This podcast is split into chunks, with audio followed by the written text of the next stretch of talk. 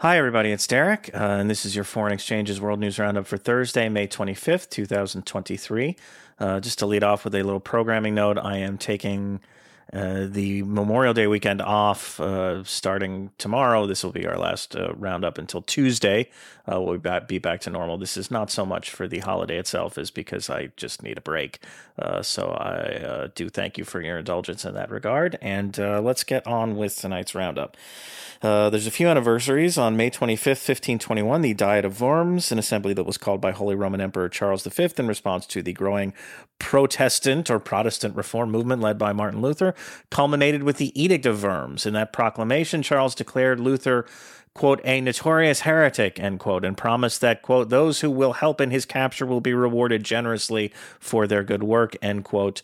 Uh, a plan to arrest Luther uh, who had previously testified before the Diet and was on his way home to Wittenberg, was thwarted by Frederick III, the Elector of Saxony, who kidnapped, uh, for lack of a better word, I suppose, Luther and stashed him at Wartburg Castle for his own safety. Luther remained there until the following March, spent his time writing and translating the New Testament into German, uh, while his reform movement escalated into a full blown schism and Protestantism began to separate from the Catholic Church, and we all lived happily ever after.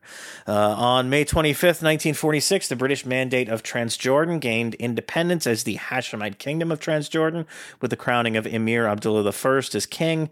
May 25th is annually commemorated in Jordan as Independence Day. Uh, and on May 25th, 1981, leaders from Bahrain, Kuwait, Oman, Qatar, uh, Saudi Arabia, and the United Arab Emirates signed the Gulf Cooperation Council Charter in Abu Dhabi, formally marking the birth of the Gulf Cooperation Council. The GCC was intended to streamline political and economic relations between the six Gulf Arab states with a potential for tighter unification down the road. It has led to the creation of a Gulf Customs Union and a number of joint infrastructure projects, but big plans regarding monetary union and increased regional cohesion uh, have been somewhat undermined by intra uh, GCC tensions. But largely speaking, I'd say, uh, you know, they formed the GCC, and, and again, we all lived happily ever after. Uh, moving on uh, to the news in the Middle East and Turkey. Uh, there is a new Al-Monitor premise poll that puts Turkish President Recep Tayyip Erdogan and challenger Kemal Kılıçdaroğlu in a statistical tie heading into their big runoff on Sunday, with Erdogan at 40% support and Kılıçdaroğlu at 39% with 15% undecided. Now, uh, I talk a lot about polls here because it's sort of, uh, you know, they, they make news, whether they're accurate or not. Uh, when they come out, they are newsworthy. Uh, and I try not to get into this sort of unskewing the polls discourse uh, that you sometimes find uh, around the internet. But this is pretty weird. This is pretty, just a pretty weird result. There's no logical reason to believe that 15% of the Turkish electorate is suddenly undecided less than two weeks after that same electorate nearly handed Erdogan a first round victory. Um, it's possible, I guess, that there's some sudden influx of people who didn't vote in the first round who are breaking uh, for Kılıçdaroğlu or who are dead set on voting, even though they have no idea who they're going to vote for. Uh, it all just strikes me as very weird. I, I mention it here only in the sense that anything can happen, and just to note that the runoff is indeed coming on Sunday. Uh, in the United Arab Emirates, uh, there's a new Reuters piece that looks at Russian customs records uh, and identifies a few beneficiaries of Western sanctions on Russian gold. Uh, I'll read you just a couple of paragraphs here. The records, which contain details of nearly a thousand gold shipments in the year since the Ukraine war started, show the Gulf state that's the UAE, uh, importing 75.7 tons uh, of Russian gold worth $4.3 billion uh, up from just 1.3 tons during 2000 or during 2021. Uh, China and Turkey were the next biggest destinations, importing about 20 tons each. This is metric tons between February 24th, 2022, 2022 and March 3rd, 2023. With the UAE, the three countries accounted for 99.8% of the Russian gold exports in the customs data for this period. In the days after the Ukraine conflict started, many multinational banks, logistics providers, and precious metal refiners stopped handling Russian gold, which had typically been shipped to London a gold trading and storage hub. The London Bullion Market Association banned Russian bars made from March 7th, 2022. Uh, and by the end of August, Britain, the European Union, Switzerland, the United States, Canada, and Japan had all banned imports of Russian bullion. But at least uh, the UAE, China, and Turkey are are making out. Good for them, I suppose. It's hard to make a buck. You know, you, you got to do what you can. In Iran, the Iranian Defense Ministry declared on Thursday that it had successfully tested a new ballistic missile with a 2,000 kilometer range and the capacity to carry a 1,500 kilogram warhead. The new weapon is called Khaybar, which is a not so veiled reference to Israel as it refers to the Khaybar Oasis in the Arabian Peninsula, where Muhammad and his followers besieged a Jewish tribe in the year 628. Uh, the maximum range would put all of Israel comfortably within this missile's reach. Under the circumstances, and if you've been keeping up with the newsletter this week, you know there is some controversy about Iran building a new nuclear facility. The unveiling of this missile is likely to increase regional tensions. Um, I guess that's sort of a given when it comes to the Middle East, but still not great news. Uh, on to Asia and Afghanistan. The director of the Norwegian Refugee Council, Jan Egeland, told the AP on Thursday that he's close to getting Taliban leaders to allow women in Afghanistan's Kandahar province to resume working for humanitarian relief organizations. This would be a partial reversal of a ban the Taliban imposed back in December. And if it takes hold in Kandahar, which is the Taliban's religious center, there's every reason to believe the policy change would be extended to the rest of the country. Uh, we are very much in believe it when you see it territory territory, but reversing the ban would be a major development in terms of boosting humanitarian aid. In Cambodia, the opposition Candlelight Party has lost the appeal it filed over the country's uh, elections board's uh, decision, uh, which we mentioned in, uh, I believe, the May 15th newsletter, to bar it from standing in July's general election. This ensures that the ruling Cambodian People's Party will be essentially unchallenged on the ballot. July's election is noteworthy in that long serving Prime Minister Hun Sen has hinted at the possibility that he could retire afterward, presumably turning things over to his son, Hun Manet. Uh, in South Korea, uh, according to the Wall Street Journal, Ukraine is about to receive an influx of hundreds of thousands of South Korean made 155 millimeter artillery rounds, breaching Seoul's policy heretofore of only providing non lethal support to Kiev. Uh, the South Korean Defense Ministry insists that the report contains quote unquote inaccuracies and that the lethal assistance policy has not changed, but this may be a question of semantics, as technically, per the Wall Street Journal, the South Koreans are giving the shells to the U.S., and it's the U.S U.S., whose own stockpile of 155 millimeter shells has been severely depleted in service of the Ukrainian war effort, uh, it is the U.S. that would technically be sending those shells to Ukraine. Uh, the U.S. has been thinking about sending Ukraine cluster bombs, which could fill the same basic military niche uh, as the 155 millimeter shells, but are far more dangerous to civilians because of a high dud rate. That means many of them do not go off when they're supposed to and are later happened upon by unwitting civilians who wind up becoming their victims. Uh, but uh, this South Korean shipment will apparently delay a decision on the cluster bomb front. On to Africa and Sudan.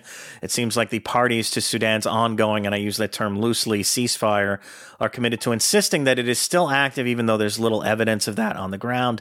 The U.S. State Department is still talking about ceasefire violations as though they were discrete events, when in reality there are reports of widespread fighting in and around Khartoum, as well as in several parts of the Darfur region. The fighting has apparently been serious enough to prohibit efforts to bring humanitarian relief to civilians trapped in those areas, which was, in point of fact, supposed to be the goal of the ceasefire. The Biden administration has threatened to sanction senior figures in the Sudanese military and the rapid support forces, but either they're not particularly concerned about being sanctioned, or, as has been speculated, they don't have much meaningful control over their own rank and file. In Libya, that country's government of national unity, which is based in the western part of the country, ironically, for a government called the Government of National Unity, it's one of two governments in Libya. Uh, it said on Thursday that its air force uh, had carried out strikes against what it described as tr- criminal trafficking gangs in the city of Zawiya. The GNU isn't known to have an air force at its disposal, uh, but it does have drones, courtesy of the Turkish government, so perhaps that's what they meant. Although Zawiya is a western city, there are militias there that support the GNU's rival government, which is based in eastern Libya, so it's also possible that this whole criminal trafficking allegation uh, is not entirely accurate and that there's something more uh, kind of fundamentally political involved here. In Mali, the Biden administration on Thursday blacklisted Ivan Alexandrovich Maslov, a man it described as the head of the Wagner Group's operations in Mali. Maslov's designation came with a new warning that Wagner's Mali outfit is funneling weapons to Ukraine for the Russian military, obviously, or for Wagner, I guess, uh, and to the RSF in Sudan. A, a statement from the Russian Foreign Ministry described this claim as a hoax and there's been no comment from Wagner as far as I know. Uh, in Europe, in Russia, uh, the AP reports that the exodus of Western companies from Russia is starting to run into resistance, and in some cases, even beginning to reverse uh, I'll read you a couple of paragraphs from their piece. Increasingly, Russia has put hurdles in the way of companies that want out, requiring approval by a government commission, and in some cases from President Vladimir Putin himself, while imposing painful discounts and taxes on sale prices. Though companies' stories vary, a common theme is having to thread an obstacle course between Western sanctions and outraged public opinion on one side, and Russia's efforts to discourage and penalize departures on the other. Some international brands, such as Coke and Apple, are trickling in informally through third third countries despite a decision to exit. Many companies are simply staying put, sometimes citing responsibility to shareholders or employees or legal obligations to local franchisees or partners. Others argue they're providing essentials like food, farm supplies, or medicine, and some say nothing.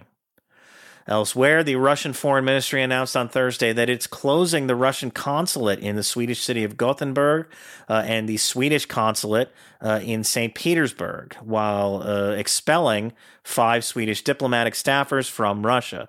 The move comes in retaliation for the Swedish government's expulsion of five Russian diplomatic staffers last month. Russian authorities also announced the arrest of two Ukrainians and two Russians in connection with an alleged plot to destroy power lines at Russia's Leningrad and Kalinin nuclear plants. Uh, Russian officials are pointing a finger at Ukrainian intelligence services. In Belarus, the Russian and Belarusian governments on Thursday finalized an agreement to deploy Russian tactical nuclear weapons on Belarusian soil. So they've got that going for them, which is nice. Uh, the deal, which seems more about showing off Russia's nuclear arsenal than any real tactical or strategic benefit, will see Russia construct a storage facility for those nukes in Belarus. Moscow says it will retain ultimate control over the weapons in uh, many, several stories from Ukraine. Uh, as promised, the Wagner Group appears to be in the process of withdrawing from Bakhmut and handing control of the city off to the Russian military.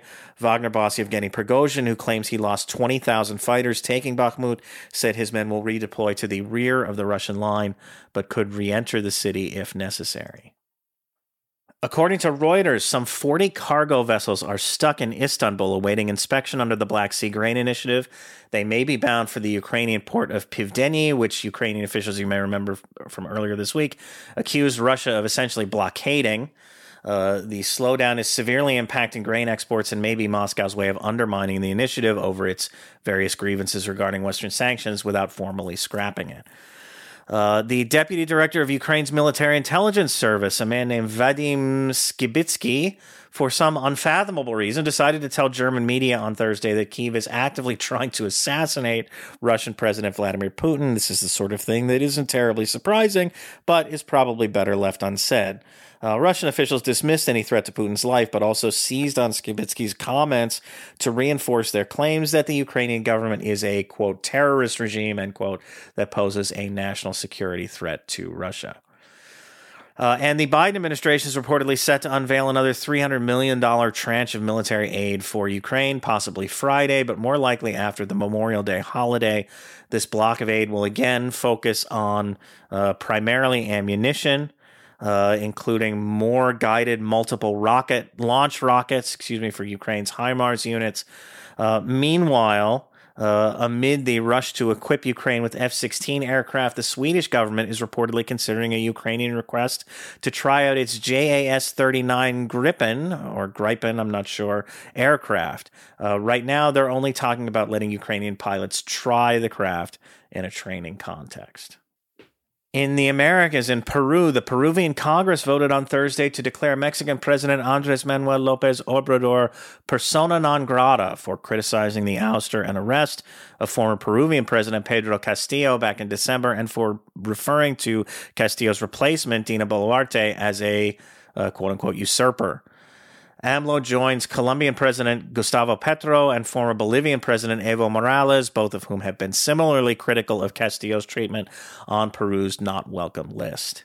Uh, and finally, uh, there's a piece uh, uh from World Politics Review's Adi Dar- uh, that looks at Washington's deeply misguided approach to interacting with the global south. I'll just read you the first couple of paragraphs.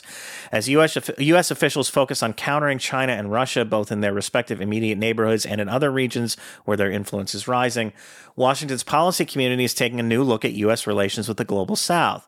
These conversations tend to focus on two main questions How does engaging with these smaller states advance U.S. interests? And why are many global south countries ambivalent toward the U.S. and reluctant to follow its lead? Given the strategic importance for the U.S. of these countries, the fact that these conversations about the global south are taking place is encouraging. But that they focus on these questions also demonstrates how little U.S. leaders, policymakers, and the wider public understand the majority world as some like to call the global south. As a result of this knowledge deficit, political actors in the U.S. tend to base their analysis and decisions on assumptions which are often proven to be wrong. This is particularly problematic for two reasons. First, the lack of knowledge and flawed reasoning about these countries fuels U.S. hubris, which is expressed in the belief that, as Hal Brands put it in a recent op ed, the quote, global South owes America some thanks, end quote. Second, Ignorance about the global south also contributes to a lack of urgency in reforming the international order, which currently reflects and perpetuates deep inequalities affecting most global south countries that must be addressed. Uh, it's a it's a good piece uh, if you're um, if you're subscribed to World Politics Review, and again, I, I always recommend uh, if you're able to uh, to do that uh, definitely definitely do check that out uh, on that note again uh, i'm going to be uh, kind of going away for a couple of days not not completely going away but uh, taking a uh, break and uh, i do want to thank all of you for reading and or listening to the newsletter and uh, especially thanks to those of you who are foreign exchanges subscribers uh, paid foreign exchanges subscribers in particular who make this newsletter possible. Until next time which uh, again will be tuesday so be on the lookout for that uh, take care, and I'll talk to you soon. And happy Memorial Day uh, if you're in the U.S. and, and celebrating. Uh, and uh, otherwise, just hope everybody has a has a great weekend. And uh, I'll be in touch soon. Bye bye.